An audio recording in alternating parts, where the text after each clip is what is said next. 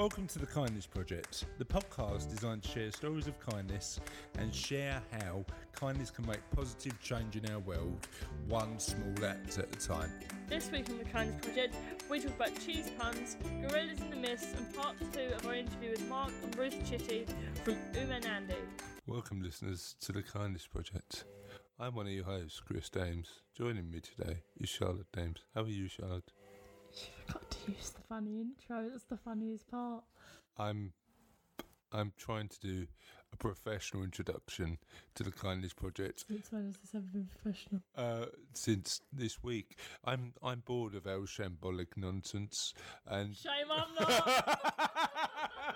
oh god! Right, there's somebody listening to the podcast who's going, "Oh look, they're speaking really quietly this week. I'm going to turn it down a bit or turn it up a bit," and then suddenly you just go, "Shame I'm not." Um, welcome, listeners. I, look, I did look. I did try. Okay, I did try to make it a little more professional, but obviously Charlotte doesn't want to do that. So, so um, Why? um, yeah, true. So um, I have. Shut up with your criticism. I am. oh, Flight the Conchords reference. High five. Um, I'm joined by a girl whose favourite word is shame. it's Charlotte Daems. Um, and I am joined by the father of the dad jokes, Chris Davis. oh, God, I love that. I my the best that that joke is obviously the pun, isn't it? The pun is the best dad joke ever. What's your favourite pun? cheese puns. There's just unlimited cheese, cheese puns. in the cheese world. buns. Very specific cheese buns. Um, uh, I I like cheese puns, but I used to I used to not like them. I didn't give any damn. Are we not having that? A lot better than they do now. Oh God! oh, I think cheese puns are brilliant. No, are we having that? No, we're not. Okay, that's fine. Um, so so. Uh, you, why do you like the word shame? What, where did that come from? Funny, because we've having this conversation about um, ir- ir- inappropriate responses to someone telling you they loved you, and the first thing that came into my mind was shame. and what other inappropriate responses did you have to somebody telling you that they loved you? Who wouldn't? Who wouldn't, right? Okay. Um, So does your mum. so that was your one. Because we, were, we kept playing this game while we were on holiday and actually annoyed mum a little bit. Yeah. Um, and I just, and I was like, right, I'm gonna get dad to do one. I'm like, oh, I love you, and he just goes, So does your mum. But that's true. That is true. You love me and mum loves me, so that's that's all good. And I love you both too. I, I've got. We were talking about this the other day. I think one of the kindest thing you, things you could ever do is just spend the time every day making a conscious effort to tell the people who are closest to you, shame. I mean, no, no, no. How much you uh, care uh, about how much you're embarrassed of them. No, how much, how much you love them. Just the those three simple words. I love you. I think just, uh, and I know it's really weird because I know that like you roll your eyes sometimes and.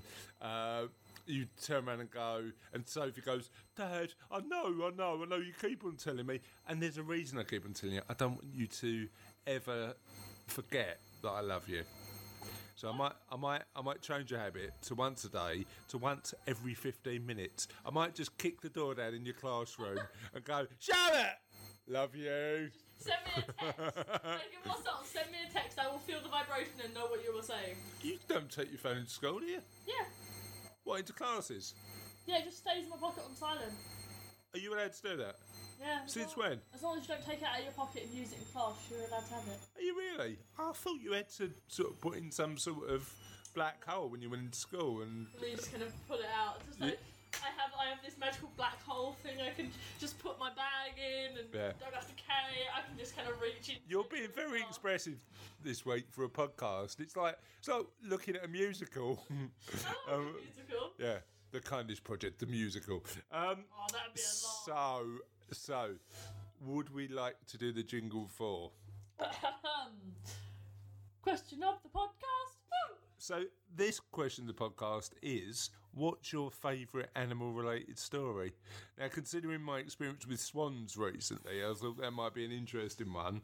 So, what we'd like to hear, listeners, is experiences where you've um, got into an altercation with an animal. If you've sort of annoyed an animal, if you've had a animal save you and do something really good, any kindness related uh, animal story is good, but also any funny related animal story would be really useful. So hit us with your animal related stories. Hit us with your best shot. Hit hit us with your best shot of goose. I don't know, whatever, whatever. Extra points for unusual animals. If anybody comes out with a koala related, related animal story, they uh, they get bonus points. I chased a peacock around the zoo the other day. The other day, you make it sound like you do it all the time. I, you know what happened the other day? Chased a peacock around the zoo. How did that happen? Uh, the, I think they were just wandering around the zoo when we were in Italy, and it and its babies were kind of walking around. And I just kind of walked around behind them, so So- I'm taking pictures of them. So you didn't really chase it around, you joined its family. oh, by the way, I'm, I'm now a peacock. Charlotte, we're going now. I am now a part of the peacock family. I will not be coming home to England. I'm going to stay in Italy and be a peacock. They will lock me in a cage eventually, but I do not care. I get to be with my new family. Oh, so what? What? On that note, and this isn't a question of the podcast, but if you'd like to ask, ask answer it, listeners, you can. If you could join a family of animals and live with them for a little while, what animal would you pick? Beavers. Beavers. Why beavers? They live in a stream. I could just swim them out and pack that down Yeah, with but- those twigs. Yeah, but they work hard. No, my teeth are going to kill. I'd pick monkeys. You've got to go for monkeys. I'd be like the Dian Fossey of London Zoo. What? Uh, Have you never seen Gorillas in the Mist? No. Oh, Charlotte, you've got to give it a watch. Is it like Rise of the Planet of the Apes? No, it's not like Rise of the Apes. It's a story. Is it like Rise of the Planet of the Apes? It's a story of a lady who um, did loads of called Dian Fossey, who did loads of conservation work with uh, gorillas in the mist, and there were poachers. Uh, watch a watch a movie. It's an awesome, awesome film. Uh, and on the on the note of you comparing Gorillas in the Mist to Planet of the Apes, I'd suggest we move on. so, should we have a little bit of kindness news? Yes. Okay, let me, let me do the intro. Go on. No nonsense this time. No nonsense. No nonsense. Okay, You might let's break the habit of a podcast. You, you, you might get a little bit of nonsense. Go on then. News. Um, coffee edition. Coffee edition. Oh, um, I am loving. I am loving coffee edition already. Would you like to start with your first story? Yes, the note this woman received from a stranger is a reminder of the power of small acts of kindness. Queuing up at a coffee shop, exhausted and unable to function before your morning coffee, it can't be. It can be easy to forget to leave a little extra room for kindness. But Mackenzie Mauler warmed a woman's heart and received an unexpected thank you when she took a moment to think beyond her own need for caffeine. The Ohio student simply paid for the stranger behind Yep. uh, behind Love her that. coffee at the Starbucks drive-through, not knowing how big a difference her small acts of kindness would make. Yesterday, I bought coffee for a lady behind me at Starbucks. Later in the day, I found this in my mailbox. Small acts can make a, a big difference, folks. Spread some kindness. Later that day, she received a grateful, kind-hearted note in the mail explaining how much the coffee meant to the woman. The moving story got uh, got everyone emotional.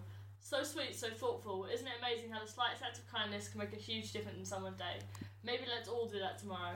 Not for a thank you note, but also but, also so sweet, but because we should. Thanks for the example. Uh, that was blonde Karen. Right. Okay. Thanks for sharing. So, what did the note say? It doesn't say. All right. Okay. Um, thanks for sharing this wonderful story, Mackenzie. You're a great example of how we should treat one another. We need more good stories like this. You made my day. Thank you. Um, even Nicola Clausen, the woman who sent the letter, got in touch. Thank you for the co- you for the coffee, finding me since we're neighbours. Thank you for writing you a card, and offering to babysit on top of everything else to help me out. You true, truly are the sweetest and most wonderful person who deserves. Ah. Mauler, who is studying flight technology at Kent State University, told told us why she bought the coffee for a stranger. Doesn't say anything else. Okay. So, uh, that tiny, tiny, tiny act of kindness, just buying somebody else coffee, is uh, a lovely thing to do. I really, really like it. Um, I, I wonder what coffee it was. Well, I wonder what coffee it was. Was it an americano? Was it a cappuccino? No, don't know. Don't know. Um, what's your next caffeine-related act of kindness? Teenagers act of kindness for women in Starbucks. Teenagers. Yeah. Um, for throwing me off now. Thanks a lot. Teenagers' act of kindness for women in Starbucks goes viral.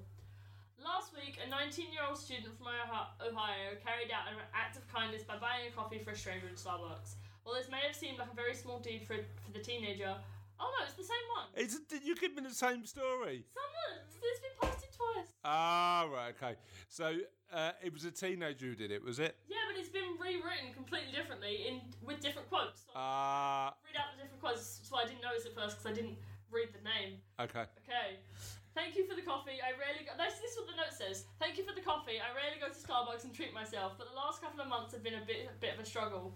The woman, Nicole Clausen, explained that her father had recently passed away and Oh no. that he'd usually look after her children while she went to work. I decided to buy my kids breakfast and get myself a coffee with, to- with total guilt because I am going to be a stay at home mum for a while. Right. Clausen broke down in tears after discovering that Morla had paid for her paid for her coffee.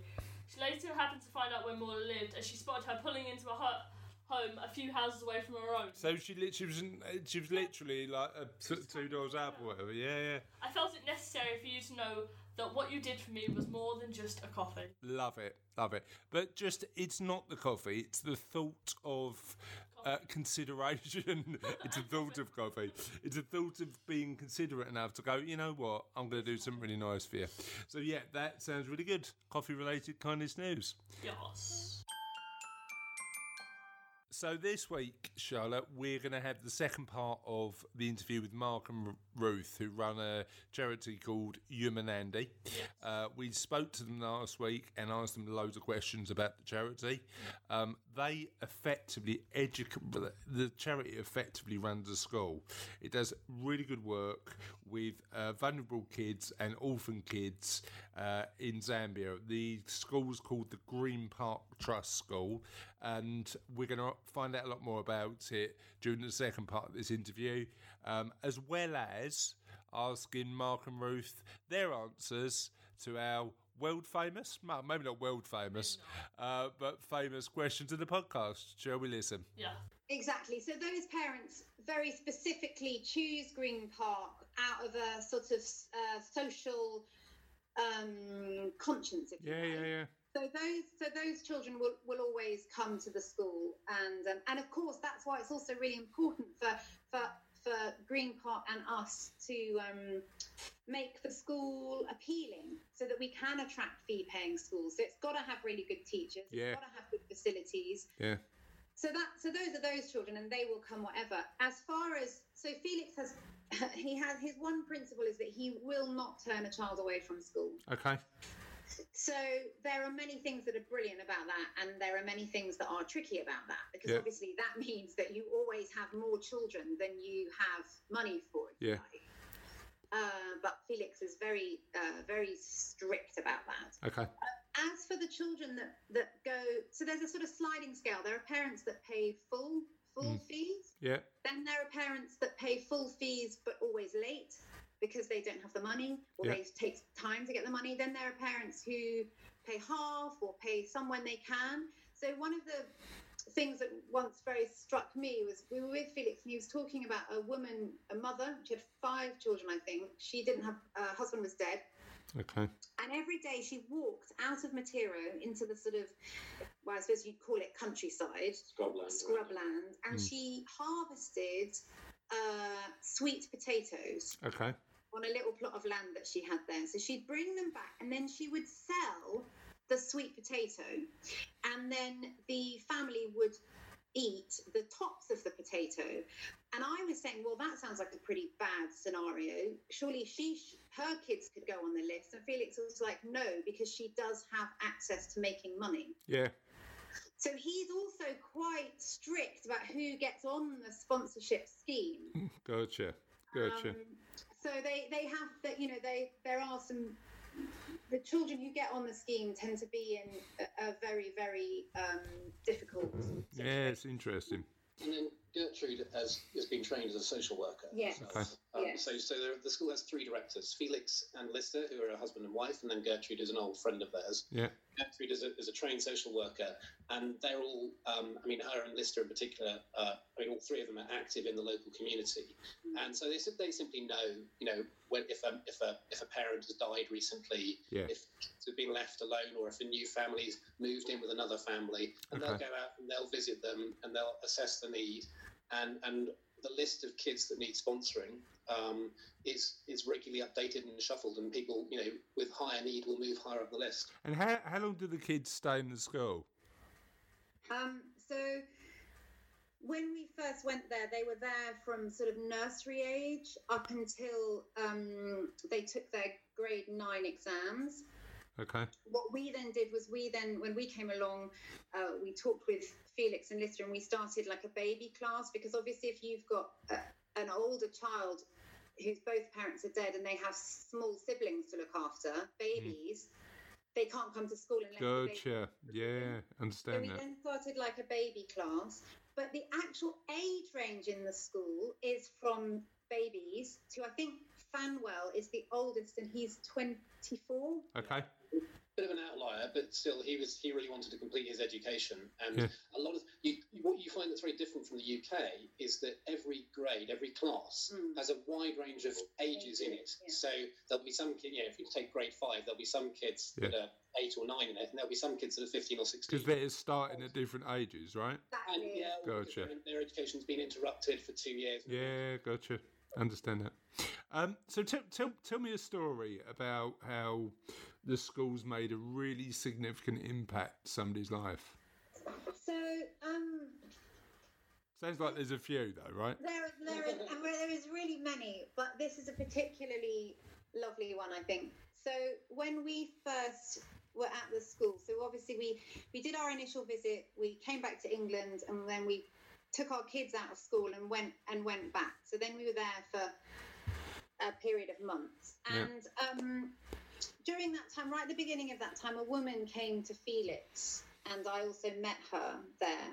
Her name was Mrs. Kambashi, and she said that she was dying and Okay. her husband was dead, and she asked Felix if he would promise to educate her children because she was aware that obviously if they didn't have any education they would have nothing her youngest was uh, eight i think at the time gift and felix and us i mean for me that was as a mother Yeah. that was unbelievably powerful experience to meet this woman and to put myself in her shoes and Yeah. how I would feel. So of course we said yes, and all four of the children then went through school. Yeah. And two years ago, three years ago now, we went back to see Gift because he, he had just finished his last year at school. And he walked through the doors to see us, and there was this young, fit, healthy, shining young man who had as a as a result of the school had completed his education his sister's training as a nurse he now went on to get sponsorship to finish the rest of his education. He he their whole family as a unit are this incredible little sort of um, example of tenacity and care and Yeah. all that the school was able to give them. Felix would go in the evenings to give them food. Um, and and what is very beautiful is then what happened was about 18 months ago a family next door to the Kambashis, both the parents, I think one parent had already died and then the mother died, and they left a little five year old called Raphael.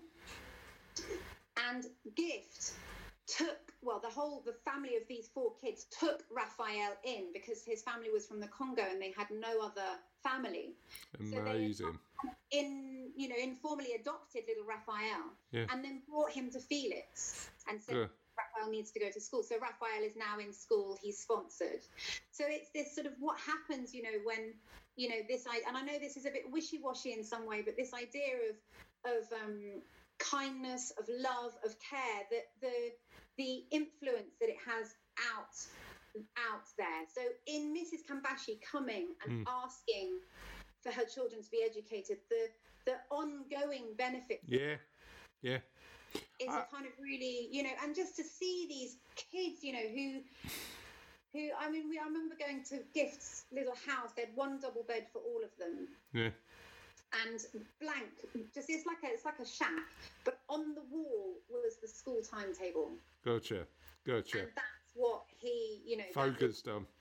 Yeah, so Yeah. that's a that's a kind of a and that's you know ongoing because You now although all the Kambashi children have left, Raphael is in school. You know, you know what, Ruth? Uh, you said something interesting there because you talked about kindness being wishy-washy and ephemeral. I actually think, I actually think kindness is, you know, is infectious. You know, I, Yeah. I genuinely like sort of the, that's that that story to me. To you know. Illustrates how important it is to give people support in times of need because that stuff spreads, right? You know that that catching. yeah, it's it's infectious, isn't it? It's infectious. Absolutely, and I think also that real sense of of when I think I, I guess for gift, you know, because such a a gift had been given to him Mm. that he wanted to. There was no question for him about taking Raphael in Yeah, yeah, because because it of the kindness that had been shown to him. and and the impact on his life, right? He knew how, how much of a difference he could make. So, yeah. so what's the ideal for you? Like, so how many current sponsors have you got? How does sponsorship work? And and what are you looking for as an ideal to to continue to support the school? We've got um, slightly less than 90 sponsors Okay. um, at the moment. Um, uh, sponsoring children as they go through the school. Yeah. Um, um, we've got a waiting list of um, at least 80 kids Okay. who need sponsorship. Um, and so the, the more sponsors that we can get, uh, the, the better. It's really very straightforward. Um, and what the sponsorship does, obviously, it's um, it's life changing for those individual children. But it, it also every single new sponsor that we get um, just adds another brick in the wall and the solidity of Umunandi and Green Park School in Zambia because it provides it provides income for the school. That means the school, as well as educating that child, can also get better at paying the teachers on time. Yeah. You know, improve the infrastructure, be be more attractive to other fee-paying children to come to the school. So there's a positive snowball effect of that. Yeah, absolutely. I mean, I think as we look to the future, our kind of absolute dream would be to um, to expand and build. So we would love to build a new school that also has a health clinic that has the uh, facilities for people to bring maize to be grounded into And- their daily what they eat every day. And very importantly, runs up to secondary. So, And the, yeah, so and the goes up. so the education system in Zambia at the moment is, is primary up to grade nine, and then secondary from grade ten up to grade twelve. Um, Which is like A levels. Yeah, Yeah, yeah. Um, and and at the moment, um, we we for children that graduate out of out of Green Park School at grade nine, we try and follow them through to getting a place. Um, and some of our sponsors keep sponsoring them through in other schools to complete their secondary education. Uh, it, it would be so much better if we could continue that within Green Park School itself. But to do that, we need to invest in more um, school buildings and so on to be able to accommodate. Gotcha, And gotcha. I mean, we love at the moment the school always has a room available with just a mattress on the floor for any kids who are like in an emergency or, or fleeing violence or or really in a bad situation. Um, and there's normally children in that room.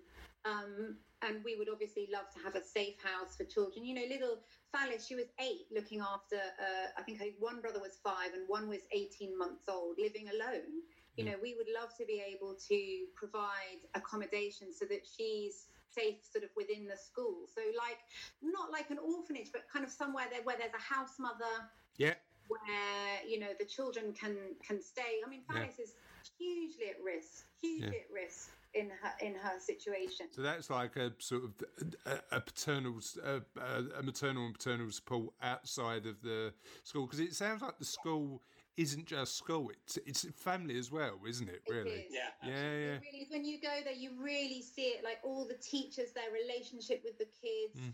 the, the way they interact with them. You ask any teacher about any child, and they'll tell you their situ- their situation. yeah, yeah. Um, they're very responsive because obviously situations change enormously in that kind of. It's quite a dangerous environment, just in terms of. Um, of health or when you know there, there a lot of accidents take place there so we actually lost a girl in the school because she was hanging out her washing on what she thought was disused electric power cables Right.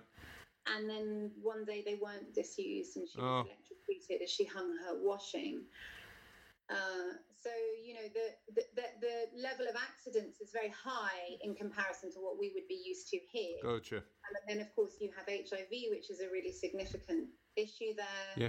Um, and then, like the school actually uh, was there was a huge cholera outbreak this year, earlier in January this year, Yeah. and um, the school was closed. So all schools in Lusaka were closed to try and uh, contain the Yeah. the Not outbreak spread. Yeah, yeah. you know, if you've got health issues and then you get cholera, there's no sanitation. That many, you know, they share long drops. The the level of um, Hygiene. Yeah, yeah, yeah. There's really there's not running water. You know, there's a lot of issues. So the so the the school is definitely a sort of it's like a community of, Yeah. of, of, of everything, not just education. Gotcha. And and the costs are relatively low to sponsor a child, aren't they? I mean, sort of seventeen pound a month, is it? Yeah. Yes, exactly. Yeah, um, and um, that's it, it. creeps up from time to time. We, Yeah. we try and when we're talking to sponsors, um, there's also the option of adding in um, a food package into that that takes it up to around a twenty pounds a month. Yeah. But yeah, I mean, you you know, you compare that to to to, the, to how we spend that kind of money in the West. Yeah, agreed. Yeah. Uh, and, and the difference in value, the, Yeah. the diff- difference in impact that twenty pounds a month has out there compared to you know another few beers on a night or Yeah. you know, a few coffees, it's just huge. Yeah, massive. Yeah. Absolutely. And it's sort of trite, isn't it? You know, we hear it so much, don't we? I think we become a bit immune to it. But it actually does change someone's life. Like it actually does. You know, it goes from a kid on their own in that community trying to make their way Yeah. To being in school, to Yeah. having an education, to having a future. Yeah. Just giving somebody a life that they didn't expect for twenty Yeah. pounds a month seems pretty good value to me, to be honest. Well, doesn't it? Exactly. Yeah, Exactly. And I I mean, uh, and I think the difference to them is like you know, there's there's moments in our lives when you know you kind of you've completed you know, a bunch of exams or you've gone through you know you have a big job interview and if you land a big job you know that's that's the thing that's going to change your life and the, the level of excitement and the difference that makes to your horizon Yeah. that's the kind of difference that these this money makes to the Yeah, kids. yeah, yeah, yeah. Certainly. we, Absolutely. we have this kid called Isaac who uh, his dad had died and his his mum looked after him and his brother and um, we went I went to see her because there was this issue that because she was very poorly that um, he needed to come to school and I happened to have some uniforms on me and honestly if you'd seen the face of this kid it was like I'd given him the best you know the best present Present ever. Yeah, Yeah. gotcha. you know, Gotcha. and, and his mum died, and so he now lives in his little shack. Yeah. And the fact that he can come to school, I mean, you, I kind of just wish I could take you because then you would just see, Yeah. you know, what that is for that little chap. Yeah. You know, and and the thing is, I always say, you know, that they're they're you know they're kids like any other kids. You know, they they'll snuggle into you. They Yeah. want care. They want, you know, they're quite tough Yeah. but they have to be. But they are just kids. They just want to play. I mean, when we installed playground equipment in the in the school, I mean, you should have seen the the joy. It was Yeah. phenomenal. Tough but loving. It sounds like you've described my six-year-old just there. Um, uh, how often uh, you mentioned about just being inspired by going back and just not only t- sort of hearing the stories of these kids, but meeting the people involved and being able to sort of share their lives to a certain extent. How often do you get to go back, and and, and how, how does that tend to work? So, so over the ten years we've been doing this, we've the longest we've left it is eighteen months. Okay. Um, typically, and, and typically, was once. yeah, typically we're there every year. Okay. Um, and, and actually, that's really essential because it keeps the relationship alive. Um and Andy's a, a small charity. Mm. It's just, you know, we work specifically with Green Park School. We do this one thing Yeah. in this one place, um, and it's it's very much centered around um, the relationship that exists between. Um, us in the UK Yeah. and uh, the, the, the directors of the school in Zambia, Yeah, yeah, uh, and and it's about the, the, what Umunandi does is we create a bridge between between people in the UK and these kids who who, who, who need help Hmm. in Zambia, um, and keeping that bridge um, alive uh, and open and transparent. It's really important to, to go there um, every year. Yeah, gotcha. Yeah, no. to see the need, and also, I mean, for Ruth and I, quite personally, uh, it's it's a phenomenal thing to do. Yeah. We we, oh, sometimes have a bit of heart sink. Oh, like oh no, we haven't done enough, and because Yeah. you're always catching up. There's the need's always bigger than you can meet. it. Yeah, yeah, yeah. You're yeah. always kind of running and, and sort of thinking, oh, we haven't done this, we haven't done that. But then when you get there, and, and particularly, you know, last year we saw Gift and we saw that, you know, him Yeah. with Raphael, and you know, you see things like that, and you, you really go, wow, something's happening. Yeah, this is a huge I- impact, I isn't had it? a moment actually when I saw Gift, which was I was standing. If you stand at the gates of the school looking out, Yeah. what you see is a lot of children not in school. You see a lot of poverty, terrible poverty. I mean, eye popping poverty. Yeah. Just Just, just chaos, really. So I was standing looking out, thinking, "Oh my God, look at all these kids that we're not reaching. Look at all the work that needs to be done." You know, feeling quite kind of overwhelmed. Overwhelmed. Yeah, I get that. then I turned around, and there in front of me is the whole school of 200 and whatever kids, Gotcha. and you know, a thriving community. And it's really important sometimes to have. That's what happens when we go out there. It, it's that. Oh, look, look at all what is being Yeah. done, which is kind of really important. To I think, do, I, actually. and I, I think the interesting thing is, is it's that bite-sized chunks thing, isn't it? Just like Yes. what else? What else can we do that that's like tiny but next? Do you know what I mean? And like we're not we're not gonna like we're not gonna help thousands of people tomorrow, but if we can help one and then turn it into Yeah. ten and then turn it into a hundred and then sort of Yeah. go from there, that that sort of the that you know it never starts with the big. It starts with a big, big pitch potentially, but it never starts with uh, helping people immediately. And do you think being a smaller charity means that you're there's a there's a lot of I mean a, a lot of the conversations we're having on the podcast with interviewees actually is about seeing the impact of giving um, Yeah. and and being in a situation where um, there's certain cynicism at the minute around larger charities Yeah. where potentially money doesn't get spent the way it should do. Do you, do you think you know what are the challenges with being a smaller charity, but also what are the what are the advantages? Do you think? I think um, I think for us, one of the things that when we started the charity, we started it because of effectively one woman, Mrs. Kambashi, Hmm. coming and asking us about her four children. So it started very much looking at a very specific need, Yeah. and and because it started like that, and it was just Mark and I, Yeah, it it it kind of has that at, it, at its heart really yeah, so so that's the advantage of it is, is it never it can't get lost in all the big stuff yeah. Gotcha. Do you see what i mean so and i think that's very helpful there's very very clear focus and it's built on absolute relationships and friendship and love actually that's Yeah. at its heart so so it doesn't i think if you look at big organizations that that are fettered by all the organizational kind of process. processing so we have none of that Yeah, yeah, yeah. because we're very small. Um, the and also the other thing is that there's a very very direct link. So you know we have um, have a group of little old old, old ladies in Plymouth who who pay two pounds each, and and there's enough of them for that to end up being twenty pounds Gotcha. for a child. So they feel this really direct link. Every time we go, I write to the sponsors and I say, you know, I give them updates about their children. We're kept in touch with Felix. They get letters from their the children that they sponsor. Yeah, yeah. Absolutely. You know, people would. You know, when I give someone the name of a child, I've probably met the child, and I can say, oh yes, this, this, this about the child. Gotcha. What you said, Chris, about um, kindness and you know wanting to see the change, I think that's what the advantage of being small is: is that we can provide a Yeah. very direct link between the money that a donor or a sponsor gives and the change in the Yeah. child's life that that money is affecting. Yeah, The, the, the, the gap between the giving and the, and the change happening is small because we're small. Whereas in, in larger charities, there's a lot of process. There's a there's lot. layers, isn't there? There's many more layers Yeah. in between, so it becomes a bit more anonymised. Yeah, absolutely.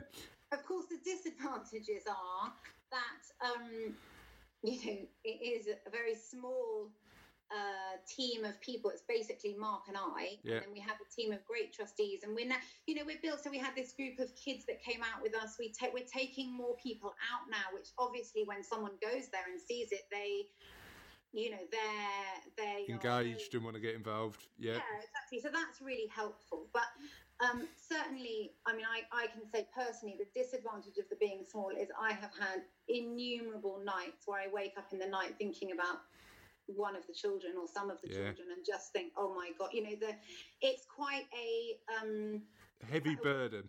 a bit, yeah, it can be. And, and the constraint on the resources, you know, the biggest resource is that is a problem is actually, I mean, money is of course we can always put more money to good to good effect, Yeah. but it's also time. Yeah, It takes spot on. time to communicate, to organise things, to make stuff happen. we Yeah. both have work, so it's not that Yeah. if we don't do this. This is our sort Yeah. of on the side hobby. And I think for me Yeah. that's the biggest frustration. Yeah. I've, there's always more things to do Yeah. than I have time for. And time's the most limited resource, isn't it? Like, Yeah, so the money think you that's can. where I'd actually, I'd actually, I think if we look forward over the next five years, Mm. I do want to scale up what Umunandi is doing, um, more in terms of the number of people who are actually getting stuff done in Yeah. the organisation, Yeah, so, gotcha. so that we can move faster and more things can happen. Yeah, yeah. And Our long-term vision is that, that Umunandi it becomes redundant. That Women Yes. Andy, the, the, the UK charity, we want Green Park School to become Self sustainable.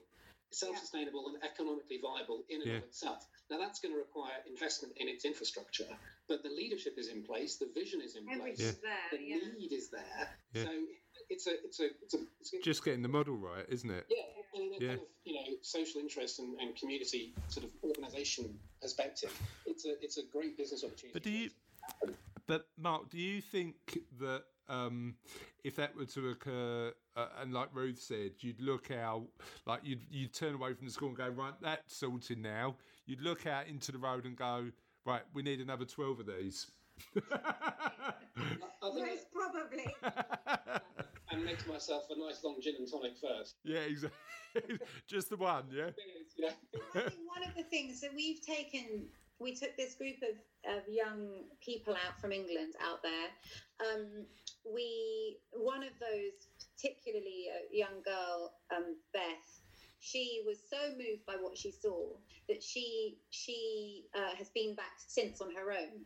Yeah, And, Yeah, yeah. and now sp- she has a job washing pots and pans in a local cafe, and she uses that money to sponsor a child there. awesome. And my kind of and there's another another young person, Amra, who we took out with us last year, who was absolutely completely blown away, life change for her. So my kind of dream, if you like, is to also create a community that we can hand Um and Andy over to. Yeah. You know, we've done this now for 10 years um, it's uh, it's kind of a huge part of our life and it always will be but i think everything needs some some new freshness and Yeah, some new ideas, fresh blood, and Yeah, also people to take the the sort of the responsibility of because I'd imagine as you say you you sort of get those three o'clock in the morning sort of Yeah. wake up in a cold sweat going how can Yeah. I help more yeah Absolutely. yeah I get that Absolutely. So um, for me, my kind of, you know, a vision and dream would be, you, you know, and I'm not sort of putting this all on Beth and Amara's shoulders mm. unless they're li- listening, and then I really am putting it on their shoulders. But I would really love them or somebody like them to kind of go take it on yeah take it on because I just think I think any anything that's that's got new energy behind it, and obviously we'll always be involved. Felix and Lister are our kind of our brother and sister, so we Yeah. have a huge love and friendship with them. Yeah. But, But yeah, I you think, know, I think there's a. I think we. we I think to, to take that forward, we've got we've got experience that we would like to share with you know, as, as you say, this is the, the new blood. hmm, Um, so it's not a question of stepping out entirely, and there's so much to do out Yeah. there. But it's but yeah, absolutely, as you say, it's about you know equipping other people to carry it to carry the flame forward. hmm. Yeah, no, that, that sounds great. So uh, you've told me sort of what's, what what the aspiration is and what, and what the future plans are. Before I um, share with our podcast listeners about how people can find out more about you and the charity, um, we do we do a thing on the podcast where we have a uh, a question of the podcast every week Ah, Um, cool. And it's non kindness related, but just because we're Charlotte and I are quite curious people, we just like to ask um, our listeners and our podcast guests um, just some questions just to gauge your thoughts. So, uh, just very quick fire. Just feel free to to, to let me know. Um, uh, what's the most inspiring movie ever? Oh, inspiring movie. Oh, um, the the slavery one. What is it? Um, Amazing Grace. Amazing Grace. Oh, right, I've not seen that. Oh yeah, it's about it's about William Wilberforce. I mean, it, you know, it's uh, it's it's how one man can can fire up a movement that can change something. Oh, cool. Yeah, very good. What's your favourite piece of trivia? Oh, I, Favorite piece of trivia. Right. So my mind goes completely blank. You're not alone. You're not alone. Font of useless information, Chris. But right now, yeah, well, you, you, you didn't know. You know what? I keep this intentionally surprising so we get really authentic answers. that's coming. I didn't see that coming. No, all right, no, no, no. Feel free to feel free to to let us know. The most weirdly, the most um, uh, we we've asked a bunch of questions that are um, uh, uh, kindness related. Like most people generally good. We've asked, and we've asked a bunch of different questions. We've got two questions that, without a shadow of a doubt, we've got about we've got about 120 answers on one and about 80 on the other, and they are. What's your favourite biscuit? Oh, oh. Well, it's going to have to be a Zambian one. Okay, cool, cool. I like it. Zambian one. There's a few Zambian ones. There's one called a tennis biscuit, which is particularly good. And then what is that one? That Uh, chocolate creamy one with that's really good. coconut, Yeah, there are. There's also a biscuit called the salty crack, which is- amused us immensely. it's great. Is it, I, I'm- I'm not even going to go down the road about what it tastes like. Just leave it there. and then the most popular question we've ever had on the podcast is who's your favourite Muppet? Oh, Well, I'm terribly sorry. I have actually now. I'm. This is a confessional. I have actually never seen. yeah. Muppets. But, but for me, it's clearly Kermit. Ah, see, see, we, see, we had people, and I, I, I didn't know whether to like sort of draw a line on this. We had people pick characters from Sesame Street as well. So, so I didn't know because it's Jim Henson. We didn't know to uh, to whether whether to include or not. And the broad. That's what I was saying. keep it broad, yeah. No, no, it was yeah. We we included that. My my one's obviously Animal is the best. I mean, without a shadow of a doubt. I like, I like Kermit because he's like a bit misunderstood. Yeah, no, I like that. I like that. Um, and last one, what's the best use of an egg? Oh, to poach it. Poach it, and where? How would you? Oh, How? grow it and then paint it and hang it on a tree. Very nice, Mark. What do you think? Um, to throw at politicians. well, we we funny enough, we did have um, who's your favourite Muppet? Somebody did pick Donald Trump. Um, so so that, that that was a good choice. That was a good choice. Brilliant. Yeah. Yeah, so we, we do we do our our um our listeners are quite witty like that. Um, so yeah, so thank you so much for coming on the podcast. Really appreciate. it. I've really enjoyed it, um, and uh, I look forward to catching to catching up with you soon. Yeah, lovely. Thanks, Chris. No worries. Bye. So that was the second half of the interview. Did you enjoy that? Yeah. It's over. It's all over now. Fool, if you think it's over. Because we've got the question of the podcast. Ooh, Oh, yeah. God, we really shouldn't sing. This is a this is lesson one in how to lose listeners from your podcast. Um, but we have got the answers from last week's question of the podcast. Would you like to do the jingle? Last week's The end. the end is nigh. Brilliant. Last week's question this week. I just stick with that. Cool. Okay. No. No. Uh, no sort of. Question of the podcast. Okay. Fair enough. Um, And it, this is the the question of the podcast last week was actually one of my favourite questions ever. I love this question, Okay, and it's it? a question that I think everybody should um, think about. It's if you had complete control of your time and money was unlimited, what would you spend your time doing? And we had a bumper response on this one, so should we just dive straight in? Yes. Okay. So I, didn't think you were waiting for a response. Um, so, uh, Dave Forsdyke said, I'd split my time between spending time with my wife, playing golf, making music, and helping my church in the local community. Do you want to do the next one? Um, Kath Keyte. Yep. She said she'd definitely travel the world with her kids. Um, I I think I'd do that as well. I think I'd do that as well. We are going to Japan, but there's a there's a lot more on the list, isn't there? We need to. Oh. Yeah, where where else would we travel? I think we should do a European train. trip. Oh yeah, the the ETT European train trip. We've got to do that. Yes. Um, and I think maybe we want to go back to America as well. Tamsin Caine said, I love this question. She'd spend time with her friends and family, walking in the countryside, travelling, eating fabulous food, and volunteering more than I have time to at the moment at a rugby club and in the wider community. Uh, do you want to do Haidee's one? Well, if I can see it right. Haidee Ball. I'd probably do some volunteer work. Go out at the local school. Oh, missed a word there. Go help. Go out at the local school. Go help out at the local school. It's not a nightclub, Haidee. go out, no, go out raving at the local school. Go, go, go help out. You mean? Yes, go All help out at the local school, something like that, and sunny holidays with the kids. Maybe even take Dan along. Well, it's always like up in the air whether you take your husband along, isn't it? Do you know what I mean?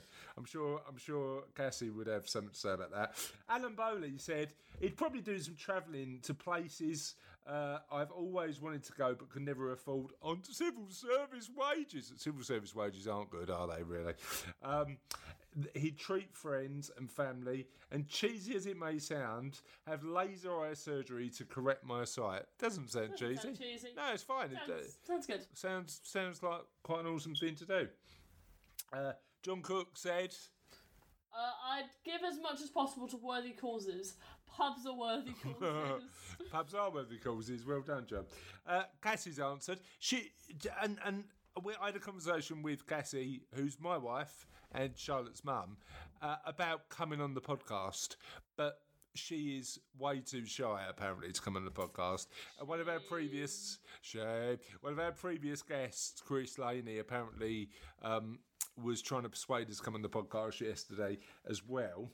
Um, but instead of coming on the podcast as a potential podcast host, she's every she just she just she just decided to comment. Hashtag get Cassie on the podcast. Um, we should start that. yeah, definitely.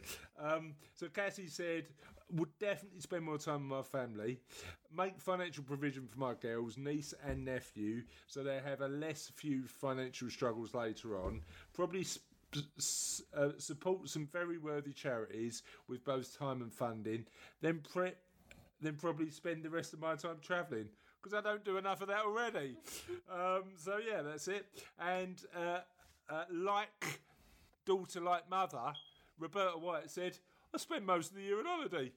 um, and Jane Hodges is obviously in the most content place of all our listeners who decide to comment because Jane just said, just do what I'm doing now. I don't think I'd change much, to be honest. What would you I- I change? had complete control over my time. I'd spend more time with my friends. Okay. 'cause I don't spend a lot of time with my friends other than at Yeah. school. If I didn't, because like, yeah, and I would. From I don't know.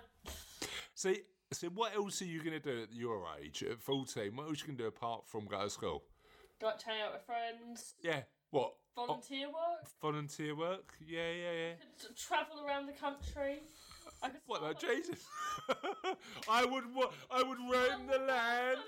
I would, and, wa- through- and grace everyone with my presence. I, I would roam the lands and turn water into wine instead no, of no, buying a a beer like everybody else. That's a bit much. I just buy myself a Fanta, mate. I would turn.